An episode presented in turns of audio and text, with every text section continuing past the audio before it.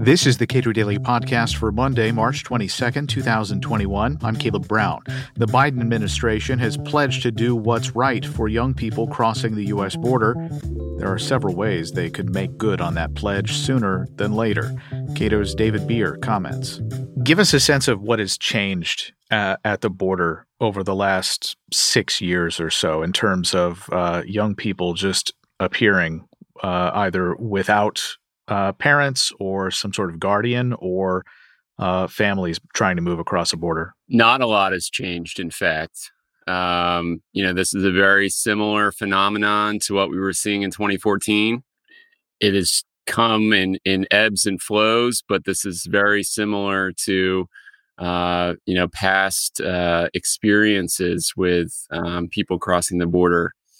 Um, you know, young children uh, minors, teenagers uh, crossing the border in groups uh, seeking asylum.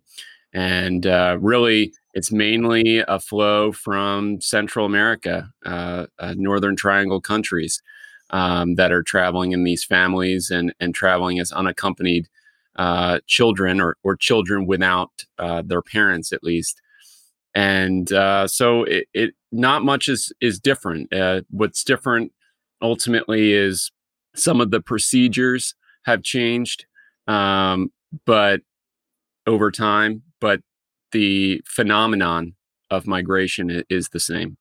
So, what leads the U.S. government? What are the authorities that uh, tell the U.S. government that these young people should be expelled? Well, uh, for a few months in in 2020, uh, the authority uh, was uh, conferred from Title 42 of the U.S. Code, which is uh, public uh, health authority granted to the director of the Centers for Disease and Control and Prevention, or the CDC. And the CDC made a declaration in March that it was against the public health interest of the United States to allow um, anyone uh, who is undocumented to apply for asylum in the United States. And uh, that authority has been in effect to some extent uh, since that time. Uh, ultimately, the declaration was ruled illegal uh, for a brief period from November until late January uh, as it applied to unaccompanied kids. Uh, the court found that uh, for a variety of reasons, it was contrary to law. Uh, the authority is only granted to uh, restrict the introduction of persons uh, into this country. And the court found that that was not, that authority did not extend to expelling someone who was already in the country. Um, and so it's still controversial whether this is legal or not. the origin of the uh, order came from the Trump White House. Uh, they actually had to overrule uh, the CDC uh, health experts who refused to uh, make the conclusion that they wanted to make uh, with respect to the threat supposedly posed by um, people seeking asylum in this country. And now there's even less of a basis to it because they're um, conducting COVID tests uh, either through NGOs or through, um, you know, directly uh, at the facilities uh, for all of these people. And anyone who tests positive is is quarantined, and uh, anyone who tests negative is either expelled from the country after they test negative, which you know is totally contrary to the supposed justification, or they uh, they are released uh, in some instances. And, and the main instance, the only actual exception that we have is still for these unaccompanied children traveling without their parents. Uh, that is an exception that was initially uh, imposed by court order in November, uh, but it has been extended uh, voluntarily, essentially by the Biden administration um, in late January and uh, continuing on to the, the present day. And, and we've seen large numbers of unaccompanied children uh, traveling uh, across the border since that time. All right. So if the Biden administration uh, shows itself to be serious about um, putting the interests of these kids first, what policy changes should uh, they adopt immediately? Well, the most important context for this whole entire discussion is that all the consulates in these countries are closed. You can't get a visa, period, uh, to come to the United States um, from Central America. So there is no legal immigration system to begin with. Even if the consulates were open, none of these people would be eligible for visas. There's no refugee program in these countries. Uh, so that's the main reason why they're traveling the bo- to the border to try to get in because they can't travel on a plane legally and orderly. Uh, the second, you know, component of it is when they reach the border, uh, all of the ports of entry are closed to them as well. They're not accepting asylum uh, applications at any port of entry. And even under the Trump administration, before this CDC uh, order closing the borders, um, the reality was that they were capping the number of people who could apply for asylum at these ports of entry.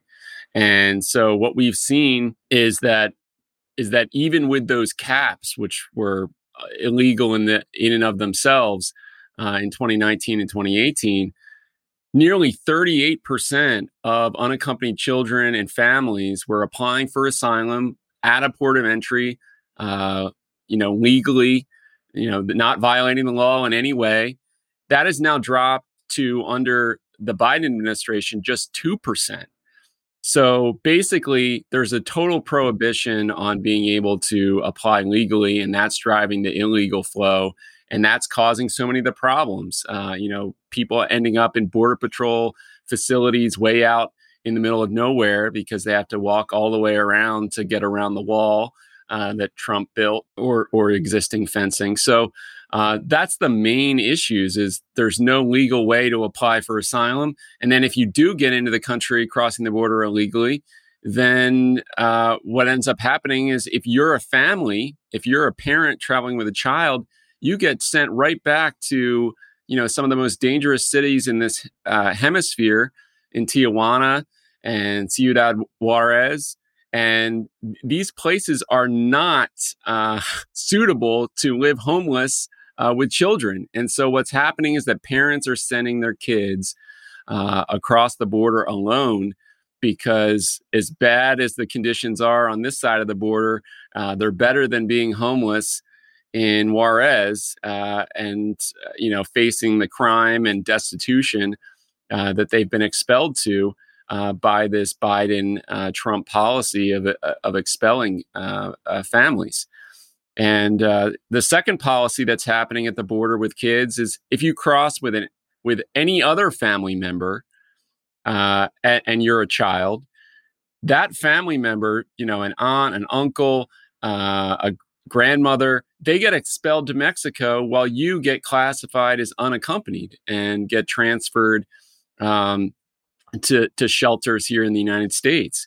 So that is, uh, again, driving up these numbers of unaccompanied kids to heights that we haven't really seen uh, before. They're expecting the largest number of quote unquote unaccompanied kids.